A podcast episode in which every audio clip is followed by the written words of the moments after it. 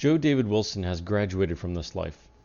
Going forward, we will continue to honor his legacy, knowledge, and love of thy Lord by continuing to play sermons pre recorded prior to his graduation.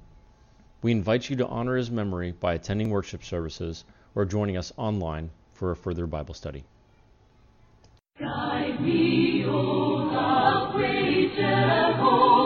Welcome to In Search of the Mind of God. We invite you to search with us the mind of God. Searching His mind, we can always be sure our salvation will not be based on man's ideas or false feelings. It will never be our purpose to promote any denominational doctrine of any religious group. Man is fallible. God is not. This program is brought to you by the Port St. Lucie Church of Christ, 384 East Midway Road, White City, Florida. Bible study courses and personal teaching are available we purpose to know nothing among you save Jesus Christ and Him crucified. Off. So we're glad that you're here. And I guess I'm doing this right. I don't know. Anyway, if you turn to the Bible, 1 John, the third chapter, and the 20th verse. I started this last week. I want to continue. It'll probably take us another week after this. But I want you to get the message of this text. 1 John 3.20 if you got a Bible. For if our heart condemn us, God is greater than our heart and knoweth all things. Now, like we started last week, I want to kind of review a little bit catch everybody up that wasn't here was working, couldn't be here. There's one thing you can't read, that's the heart. You can only tell by the fruits that you see. To read the heart, you must know far more than you're able to comprehend or understand by living in this world. Sometimes we can't even read our hearts. So how can we be effective at reading the hearts of other men? So the only one that can read the heart is God. Now there's one thing about God you need to understand. He sees everything open and without any confusion. Turn with me to the book of Ephesians, I mean Hebrews, the fourth chapter. And you'll see that in the 12th verse he says, For the word of God is quick and powerful, and sharper than any two-edged sword, piercing even the dividing asunder of soul and spirit, and of joints and marrow. And here's the part I want you to cue in on. And is a discerner of the thoughts and the intents of the heart. God can tell what our heart is doing. Now, a lot of people look at this passage as though it's a downer. Gee, you know, if God can uh, uh, be my judge, then I can't win. Because it's God who is perfect. It's God who has uh, never committed a sin. And it is God who is always ready to judge us, we think, for everything that we do that is false. But what we don't understand, it is God who gave his son to die for us on Calvary's tree. Turn with me to the book of Romans, the 8th chapter. A beautiful text. One that I think we don't spend enough time either memorizing or understanding. And it begins with verse 31. And this has got to challenge your mind. What shall we say to these things? If God be for us, who can be against us? Now, how can you prove that God is for us? One, look at verse 32. He spared not his own son. Number two, he delivered him up for us all. Shall he not then, number three, freely give us all things? How can you prove that God is for you? Well, look what God's done. Then look at verse 33. Is there anybody that can lay a charge to God's elect? No, it used to be that the devil was able to do that, Satan. That's one way we got his name. But God justified. In other words, God determined that we can be justified. And who is he that condemneth? It is Christ that died. Yea, rather that is risen again, is even at the right hand of God, who also maketh intercession for the saints. What is it then that God has not given us? What has he not done? Now, there's a lot of people that don't understand that. And they're always concerned about when our heart condemns us. And of course, what I wanted to do was take the initial uh, thrust and look at it in a way that we don't look at it. Because there is a time when our heart does not condemn us.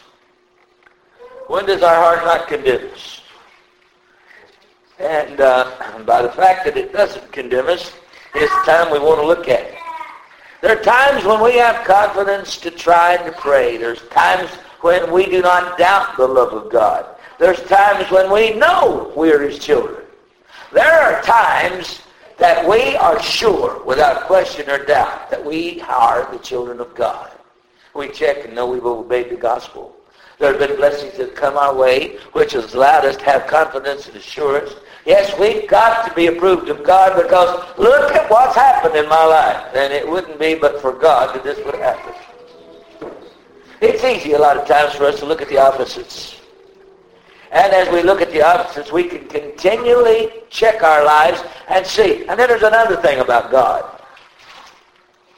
God remembers it for a long term. We remember it for a short period of time. The love of God is greater than our hearts because he knows the whole time of our service instead of just the last few weeks when we've had trouble in his service. He remembers the good and if we're living the Christian life, we have a blessing that we've not considered as we should. It's far too wonderful, I have to agree with you. But this blessing which is not considered is the fact that God forgets. He doesn't know our sin. He doesn't remember it. He has amnesia to our sin because of the blood of Christ. And he's in a light that dwelleth in a, in a form or a fashion that's above all the spiritual darkness which we can have encircle us. And therefore what God sees is from the outside. What we see is from the inside. And seeing these things, God can reckon that we are servants of his. That I went to the example of Simon Peter. You know, it was Simon Peter who, after he had cursed and sworn tonight that Jesus was the Son of God, wouldn't even come back to the fellowship with the other disciples. And so Jesus sent after him. The accusing heart and guilt-ridden mind that Peter had is an example, I think, of what we have a lot of times in Christianity.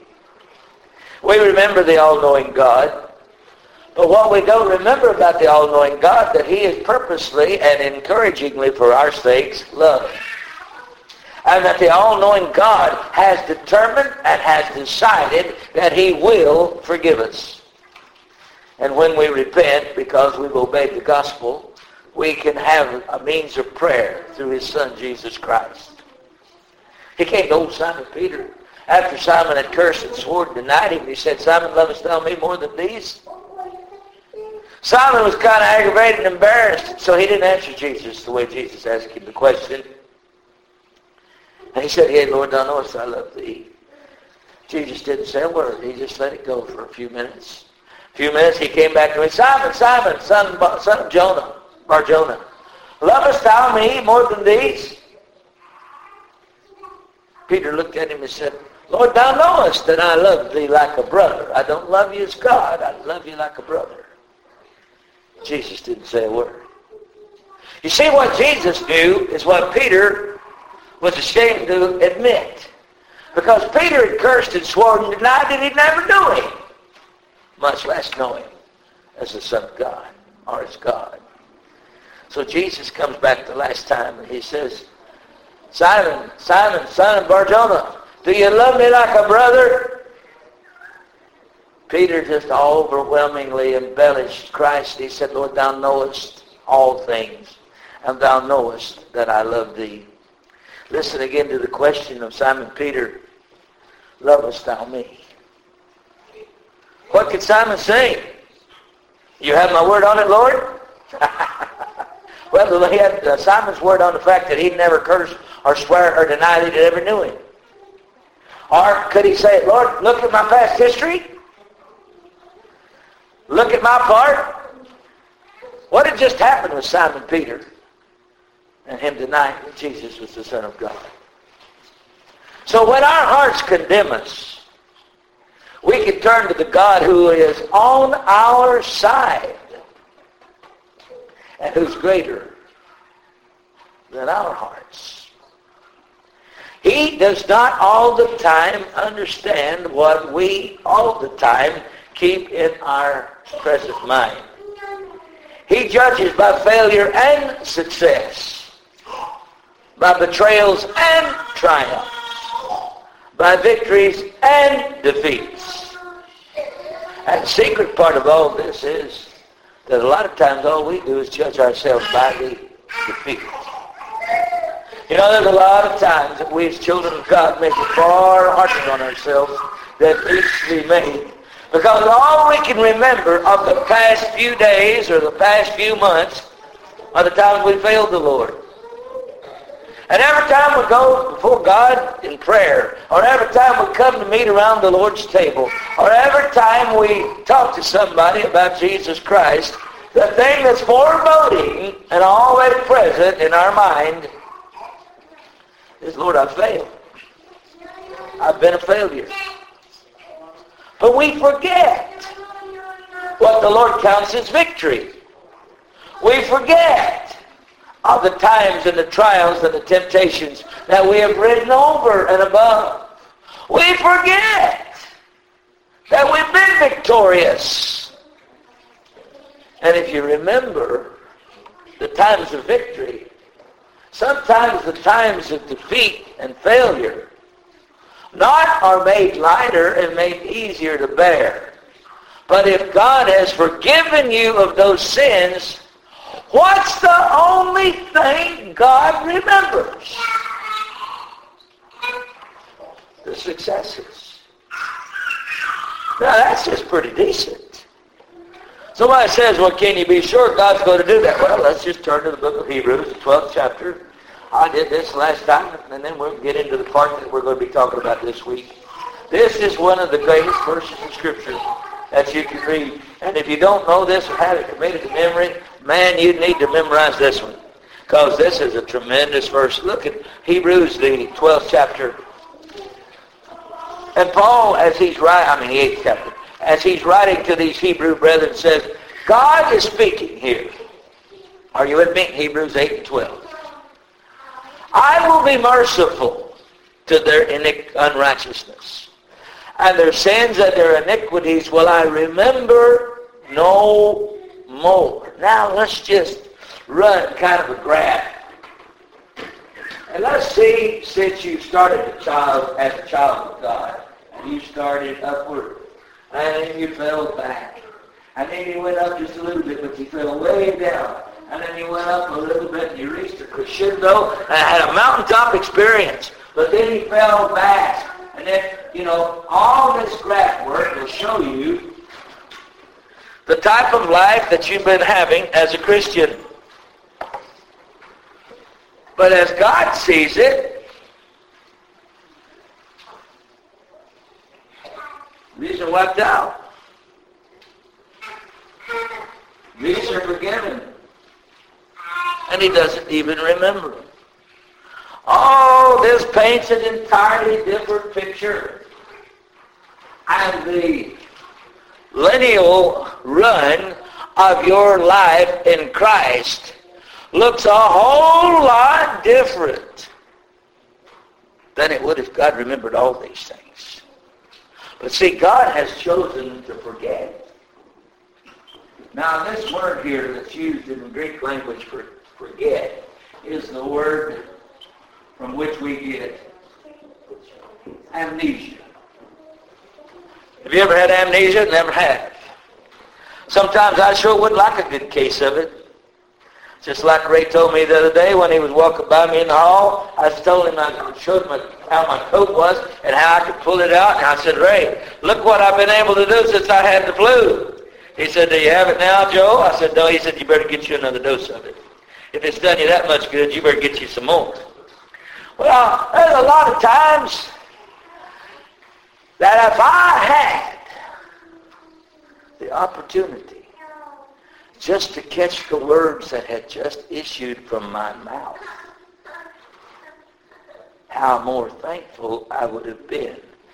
The easier my relationship with my wife or my children or some business client or something would have been. Just look how much better off. Now, God is not trying to print a picture by the writing of John that is always doggedly down on us and always looking to, to destroy us in hell and always trying to defeat us. Because you see, God has an investment in my soul and spirit. He paid a down payment. And it's called the blood. Now, folks, just guess whose blood he paid down. Just guess. Whose blood washed my sins away? Just guess. What an investment that God placed in me in paying down this price. And then he made it possible that this blood could continue to wash away my sins as I walk in the light. And since this blood continues, I am continually forgiven. And since he has decided, and it's his decision, not mine, and I'm sure glad that he has this decision. Since he decided to not remember, how much time do I spend wasted in prayer saying, Lord, will you forgive me of the sin that I committed back so-and-so, or, or the sin that I don't feel like I've been committed? Now, we talk about in the Church of Christ, believe it in the Scriptures. And we pretty well decided that Jesus knew a little bit about what he was talking about in Mark 16, 16, when he said, He that believeth is baptized shall be saved. Now, there are some of our brethren that don't believe that. They think their sins that the blood of Christ can't forgive. They like to study the marriage and divorce question, they like to hammer with a lot of people on that. But most of us have come to the conclusion, now Jesus was right. He that believeth and is baptized shall be saved. And so when people are baptized into Christ, we call them a new creation. And we do that because that's what the Bible teaches. We call them a new creation, a new creature. Uh, they're born again. They are added to a new family. They have a new father. They have a new high priest. They have new brothers and sisters. They're in a new family. And that's what Jesus said in Revelation. Behold, I make all things new. We decided that's pretty good. We could even come to the conclusion that that'll work. But my friend, we don't believe. We can't bring ourselves to the place, a lot of us, because we are so guilt-ridden. We commit, somebody told me the other day, well, Joe, I just keep committing the same old sin over and over and over again. And how do I go to God to keep asking him to forgive me of that same sin that I committed over and over and over? You know, it's kind of interesting to me. If you go to God and say, Lord, you know, I, I, I committed this sin. I, I got to be honest with you. I'm sorry. I, I, I want to do everything I can to correct it. I want to live a life that I don't have this in my life. I want to. I want you to forgive. Can you seek to forgive me? And if we'd shut up right there, we'd be in good shape. But you know what we add? Again. And then we say we believe in the Word of God.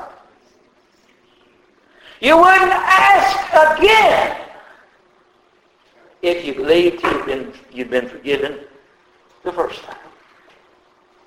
Oh, it's not a fault, I guess, that the Lord has for a lot of people. But it's something that we need to understand and need to know. Our failures, if we're in Christ, are not recognized. Because when God forgives a sin, the Bible says he throws it to his back. Now, if God knows everything, he's everywhere. He's omnipresent, omniscient, and omnifarious, and, and omniscient. What is it that God doesn't know? Where is it that he can't see? Where, would you pray, tell me, my friend, is the back of God? See, you could come up from behind me, from behind me, and, I, and I'm not looking, and I'm not aware or suspecting, and you could come up and you could harm people from their back. Where's the back of God? Yet the Bible says when God forgives the sin, he throws it to his back. Now, if you find his back, you probably find a collection of a whole lot of things. And it says in another place, when God forgives the sin, he parts it as far as the east is from the west. Uh, can you tell me how far that is? Then it says, when God forgives sin, he gets amnesia to it.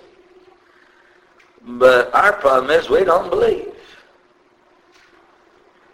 So we go back to God. We committed the same sin. We're working on it. Now, of course, if you don't pray in a realm whereby you're repenting and trying with all your earnestness to do better, you're making mockery, and God's got enough sense to know better than that, too. But if you're trying to do the very best you can, don't insult God. And go to him in prayer and say, Father, if you'll forgive me again, I don't know, have never had God speak to me. I'm not like some of these holy rollers. They just have a whole lot of things that I never heard of happen to me. But I've never had God speak to me. But if he was to speak to me while I was speaking to him in prayer, and I said, God, forgive me again, he might have looked down and said, Joe, again? What do you mean, again? When was the first time? Oh, I, I forgot that, Joe. Well, you know you're kind of dumb if you bring up stuff that gets you in trouble that you didn't need to bring up that you don't need to have trouble about the second time you brought it up. Amen, Walls. You'll get it, okay? But the idea is, if God is true, if Jesus told the truth, if the Word of God is profoundly correct, when God forgives sins, He gets amnesia to their sins, and you've taken out all the low valleys, or you've taken out the sins you've committed, then God sees the highs and the joy and the thrill of your service to Him. I'm going to tell you right now, I'll take the second chart any day over the first. Sometimes when disobedience is shameful, and we're walking unguardedly in our Christian lives, and don't say that this doesn't happen to you or me. Sometimes when we're not as prayerful as we should be. Sometimes when the heart is not in service to the King of Kings and Lord of Lords. Sometimes when we attend the services, and it's a sermon I used to preach, been to church but uh, missed the worship. You ever been to a place in an assembly where you just, it's like I'm watching movies. I was watching a movie with David and Amy the other night. Well, I was there for the first little bit. Then all of a sudden, I just went off into Never Never Land. And what woke me up, it was coming to a conclusion. I know because the music was louder and stuff. And when it woke me up, it was all over but the shouting. And so I had some questions I need to ask. Well, they say you were there when the movie was going on. Yeah, I was there. My wife gets mad at me. She can't stand it. She takes me to see some of these movies. And I'm feeling real good, and I'm going to sit down and be a good boy. If I can get enough popcorn, I can make it for a long time because it keeps me busy. But for some reason, that stuff's so dull and so boring to me, it can't keep my attention. So after a little while, I get comfortable. And if nobody's not hitting a seat or something, you know, around me, to, I, I just go off into Peacefulsville, man. I'm just as peaceful as I can be. And I don't know how I have the knack about the time it's going to uh, close or conclude. I get to waking up, but I get to wake up. She'll look over at me. She said, you didn't see it, did you? No, ain't no use to lie. Now, were my eyes open? I really don't know because I can't see my eyes. Because it's dark in there usually. But by seeing it, man, she didn't get to notice and, and figure out the... No, I didn't. You want to tell me about it? Well, that makes her mad because she don't want to tell me. Well, that's the way some people are when they go to the worship services. When the preacher starts, they're there, they're vibrating, they're enthused. But boy, you get into the service a little bit and you go home with them and say, how did you like the sermon today? Good. Was there any questions that you had? No. Well, now there's no study that I make that I probably don't have questions to, and I figure if somebody's listening to me, they got to have some questions because I can't do it perfect and right. So we go a lot of times And we find ourselves with our feet in the, what the Bible calls the miry clay. We have a deadly game. That sin has arisen in our hearts. And the sad part about this deadly game is that we don't see that sin condemning us. You know, sin is so habitual. And our conscience can be seared. And we can get to the place that there's just no warning that comes to our minds. Now, other sons sometimes sins are, are so false to the Christian life that when we commit them, they're self-condemning. But the world is real, and the world is dark. And there's sometimes in living the Christian life, we just are not doing too well by the standard that we have determined we must live in order to go home to be with God in peace. There's such an hour that if our hearts are committed to God's love, and we've been obedient to Him and do everything that we can, there's just a, not a whole lot left that we do that God can be proud of or we can hold up in His presence. In these hours, in this period of time, God who knows the past and the future God who knows we are better than our worst, and this is what we don't understand. He knows our better. And he knows our better is better than our worst. Now, knowing these things, God is greater. Remember the prodigal son? The prodigal son got his uh, grocery money, and he took off. And he went out there, but it wasn't bothering him at all, wasting all that money. He didn't think that he was going to ever come up to a reckoning time. And nothing would have deterred the prodigal son except, now this is scary, but listen, the love of God. You see, I have run into a lot of instances where people don't understand this, but maybe I don't. You might decide for yourself.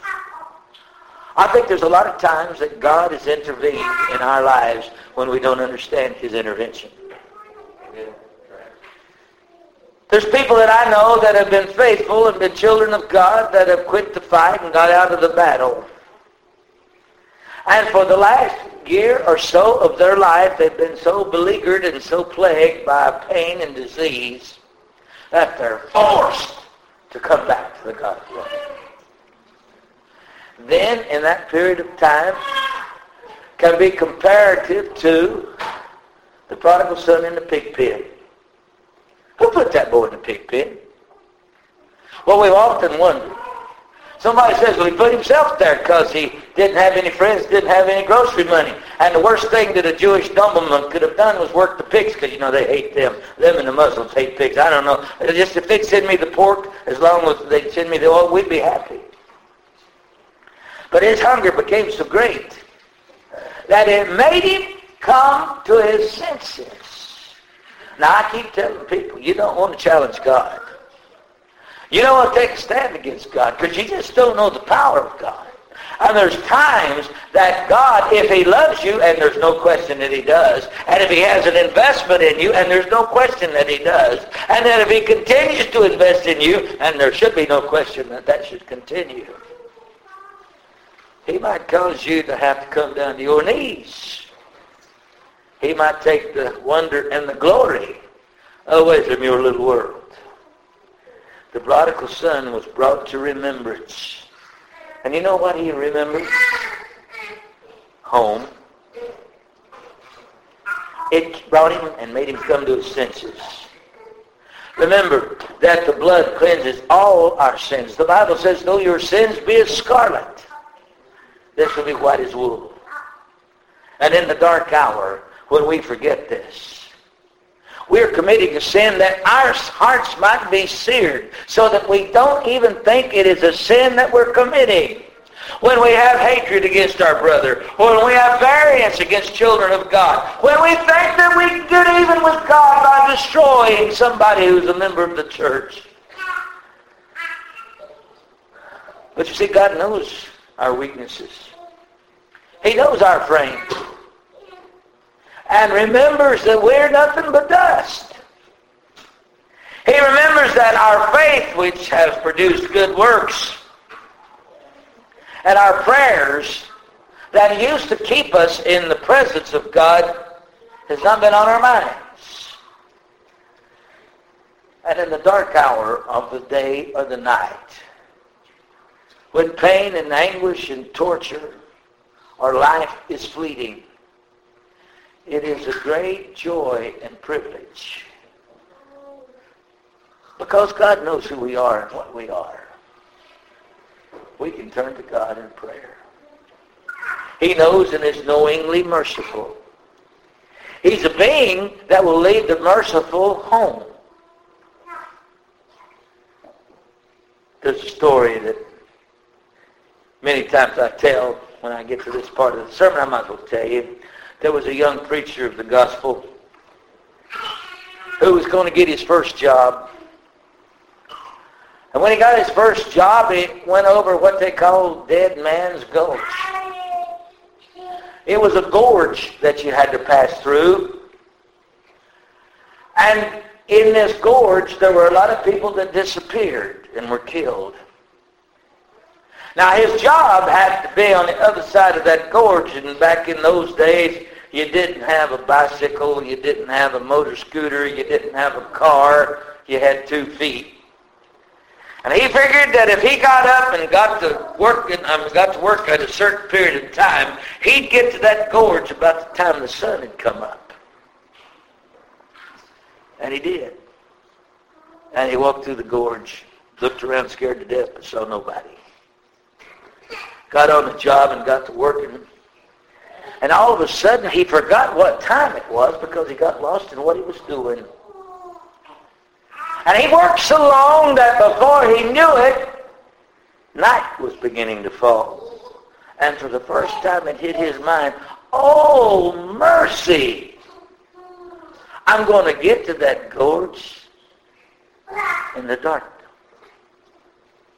And he could, as a young man, think of all the horrible things that were going to happen to him as he crossed that gorge.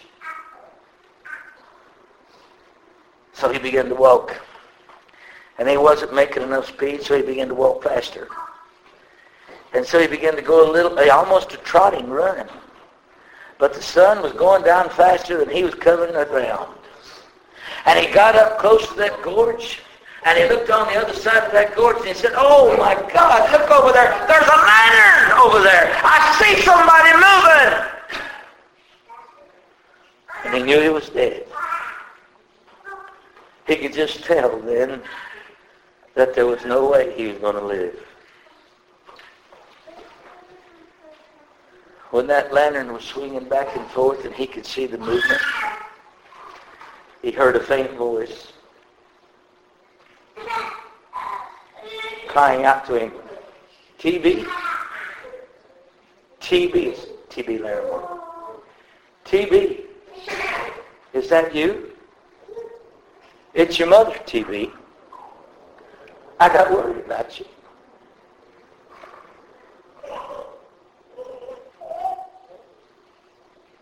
And I came to lead you home. Oh, my friend. You talk about a welcome sound. You talk about a welcome voice. You talk about a young man that was overwhelmed and in love with his mother. She didn't know. in his mind, she saved him. Like a mother, she was always considerate and concerned about her son. And she didn't want him on the first day of his job to have trouble that would cause him not to be able to get home safely. And so like mothers will do, and mothers are like this, you know. She got her lantern, And she went walking toward her son. She knew what path he would take. She knew what dangers he would go through. She knew and reckoned. And so she didn't know what TB was worried about. She didn't know about the fears and the anguish and the torture and the torment he put himself through. She didn't know these things. What she did know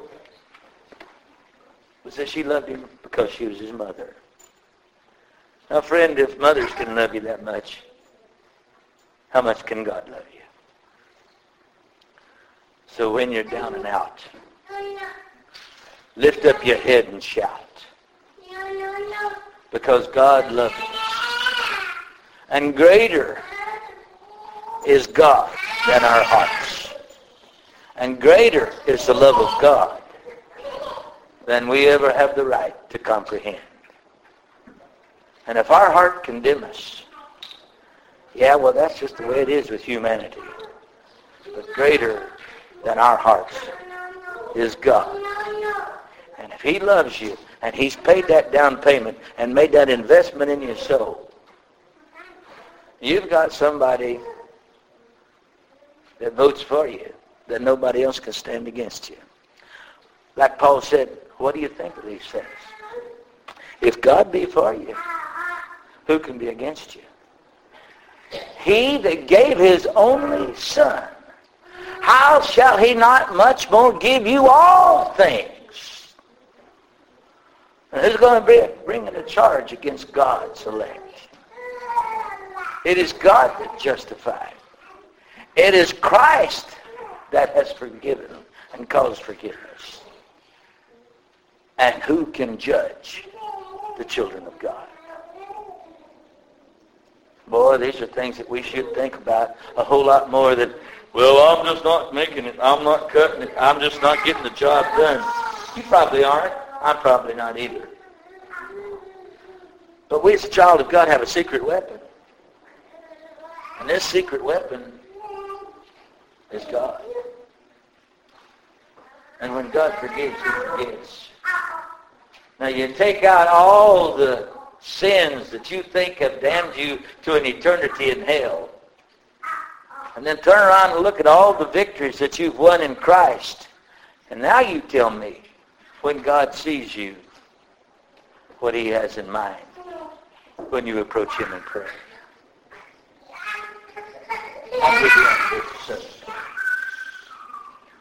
You hear me respond to the invitation of the gospel. Will you come as we stand and sing? Go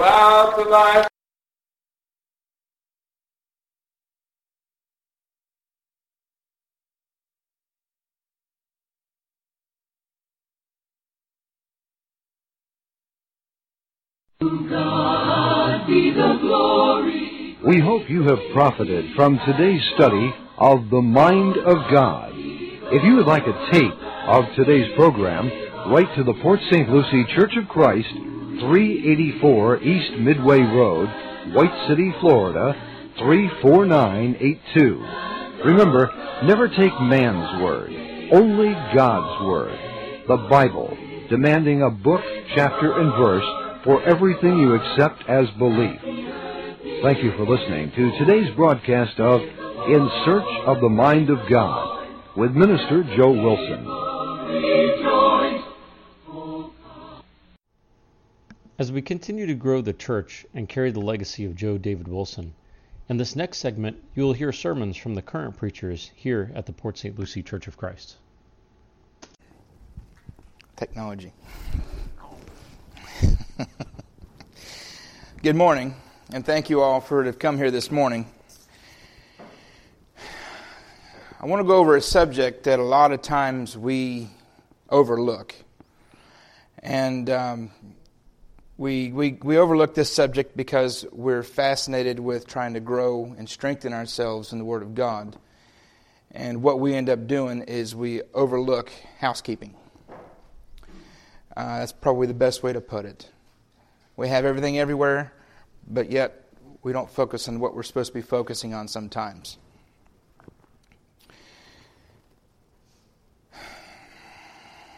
We often get distracted and need to remember, as with any family, there will be disagreements. The title of my sermon this morning is Hast Thou Aught Against Thy Brother?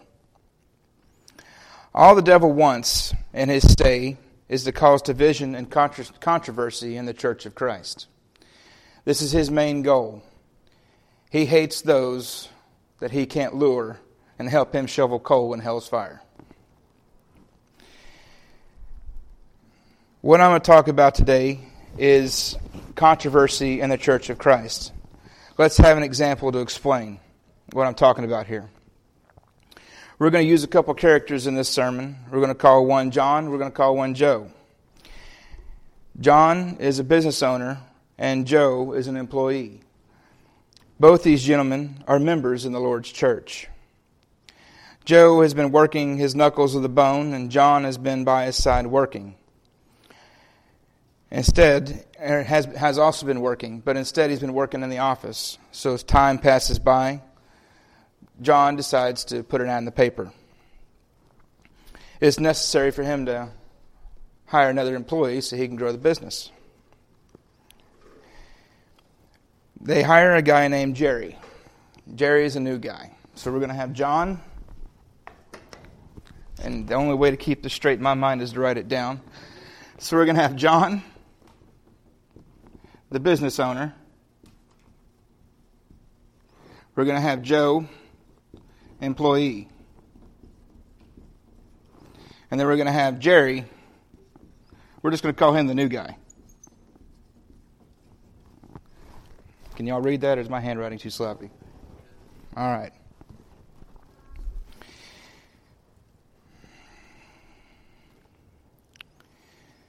So John puts an ad in the paper for a new employee. This employee starts and is working well for a while. One day, Joe comes into work, and the new employee, let's call him Jerry, Jerry says to Joe, Well, it would be nice if John were here to help us. Joe, knowing that John's doing the business side of the, the, the company, blows it off as ignorance for a new employee. The devil knows that there is a way to get to everybody. What he keeps doing is the devil keeps continually tapping the fence, seeing where the weak, weak parts of us are. He continually preys, he continually prowls.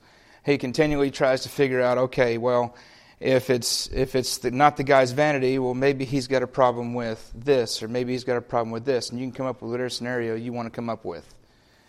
But he's going to continually try to weaken the brethren. The devil knows that these two members of the church are strong members of the church. And the one thing the devil hates is somebody that he can't control. His primary goal is to take one, or if he can, both to hell with him. So he starts passively trying to touch and find the weakness in this fence, but he's also very aggressive. And he has a purpose.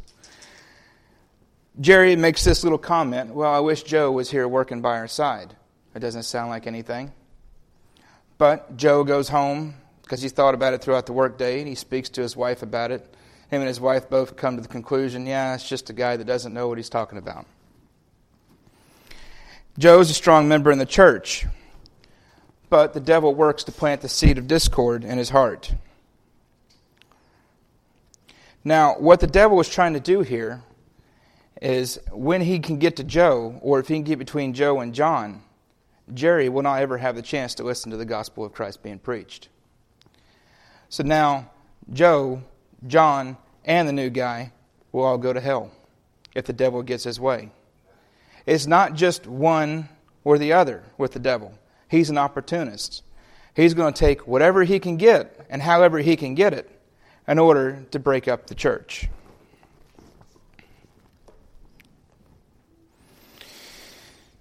So he will keep Jerry, or he, uh, so the devil, patient and cunning, drops little innocent comments over the next few months. This one was, it would be nice if John was here to work with us, to Joe. So let's get back to the example that I'm trying to use. Joe goes home that night. Like I said, he talks to his wife and tells her about his day. He mentions that the new guy made a pop comment. Says it irritated him but at first, but then he blew it off. Later that week, Joe takes off for a family event. You can come up with whatever reason you want. Say he was sending his oldest boy off to the military. It doesn't matter. He had to take off for some kind of family reason. Jerry notices the opportunity to work with a new owner because now John has to fill in for Joe. And he says to John, Well, I wish we all got paid for this time off. John looks at Jerry and says, No, no, if you don't show up to work, you don't get paid. Oh, that's not what Jerry, that's not what uh, Joe said. So he uses the opportunity to sow more discord. Trying to keep things productive at the job, he says, Well, I'll talk to Joe about this when he gets back, like a brother in Christ should do. The devil now has potentially planted two seeds. He's planted a seed with Joe, and he's planted a seed with John. John, just like Joe, goes home and talks the situation over with his wife and blows it off as, as rookie ignorance as well. A few days go by. John, Joe is still not at the job site. He's still at a family event. And something at the job site goes sideways real quick. Joe has to come up with a bunch of money and that morning, because Joe had to fly back in, is late to work. Because the seeds planted by the devil and allowed to germinate, Joe, or John, blows up on Joe. See, I told you I had to get him straight. John blows up on Joe. Joe fires back and says something that they both regret. Now, the devil has cultivated his first crop. In 1 Peter 5, verse 8. 1 Peter chapter 5 and verse 8. Be sober, be vigilant, because your adversary the devil is a roaring lion, walking about, seeking whom he may, whom he may devour. Like we said before, John, aggravated and stressed out, lashes out on Joe back. Joe, completely caught off guard, retaliates and says something again that they both regret. The Bible, the Word of God, has many references on this subject. Also, many warnings. Galatians 5 and verse 26. Let us not be desirous of vainglory, provoking one another, envying one another. Now, the work week is over with. Joe and John, still members of the Church of Christ, come to the church to partake of the Lord's Supper and to worship and the two brothers in Christ show up at the services. Normally, where they sit together and study with each other, support one another, sit on the same pew, on the front pew.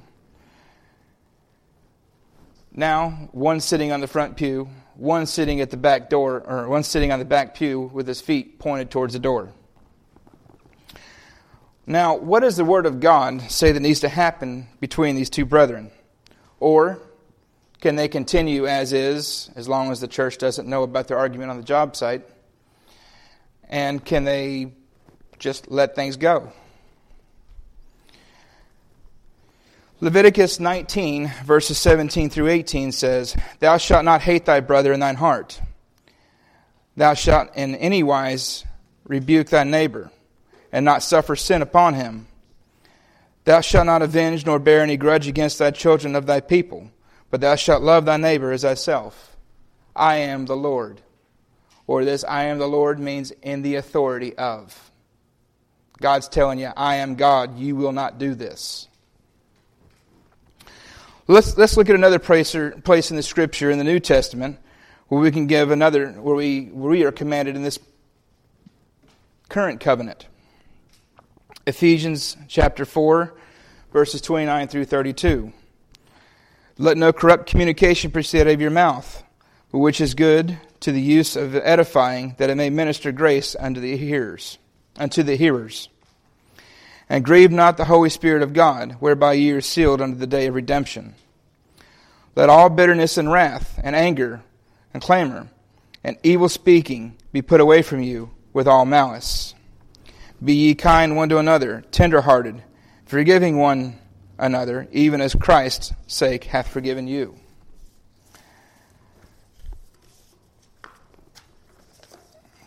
Brothers and sisters, those who have been washed in the blood of Christ, we simply cannot allow the devil to create divisions among us. Let's ask another question. How are John and Joe supposed to go before the Lord in prayer to partake of the Lord's Supper? How's this supposed to work? In 1 Corinthians chapter 11, verses 17, Now in this that I declare unto you that I praise you not, that ye come together not for the better, but for the worse. For first of all, when ye come together in church, I hear that there be divisions among you, and I partly believe it. For there must be also heresies among you, that they which are approved may be made manifest among you. When ye come together before, therefore in one place, that is not to eat the Lord's Supper, for eating every for in eating everyone taketh before the other his own supper, and one is hungry, and another one is drunken. What? Have ye not houses to eat or drink in? Or despise ye the church of God, and shame them that have not? What shall I say unto you? Shall I praise you in this? I praise you not. What's going on here in this scripture is that the have and the have nots were having an argument. The haves were bringing in, they were eating in front of the other brethren, and there was a class division. So, what's going on right here is they're being scolded. They're being scolded because one was looking down upon the other.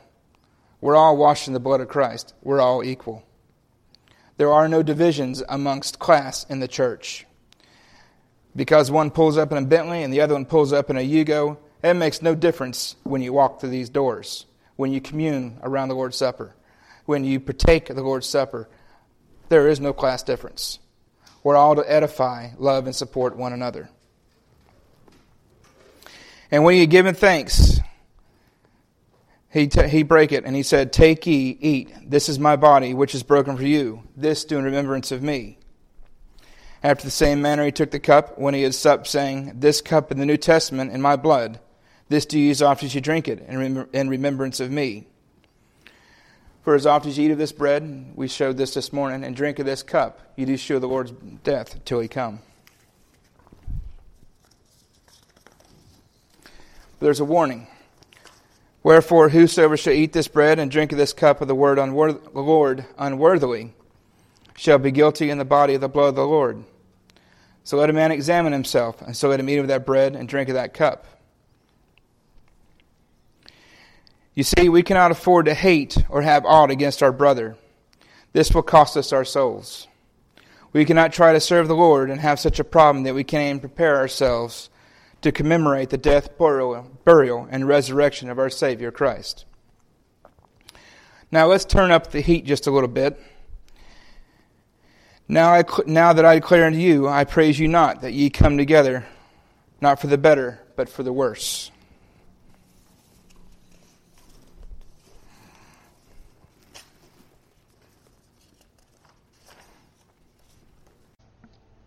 If you enjoyed today's sermon, Read our regularly updated blog for insightful articles by visiting us online at pslchurchofchrist.com. If you would like to watch previous sermons, they can be viewed on our YouTube channel at youtube.com forward slash PSL Church of Christ. Connect with us on Facebook at facebook.com slash PSL Church of Christ. Or, if you prefer to visit us in person to learn more on Sunday morning at 9.30 a.m. and 6 p.m., as well as Wednesdays at 7:30 p.m. And you can visit us at 384 East Midway Road next to Walgreens. See you next week.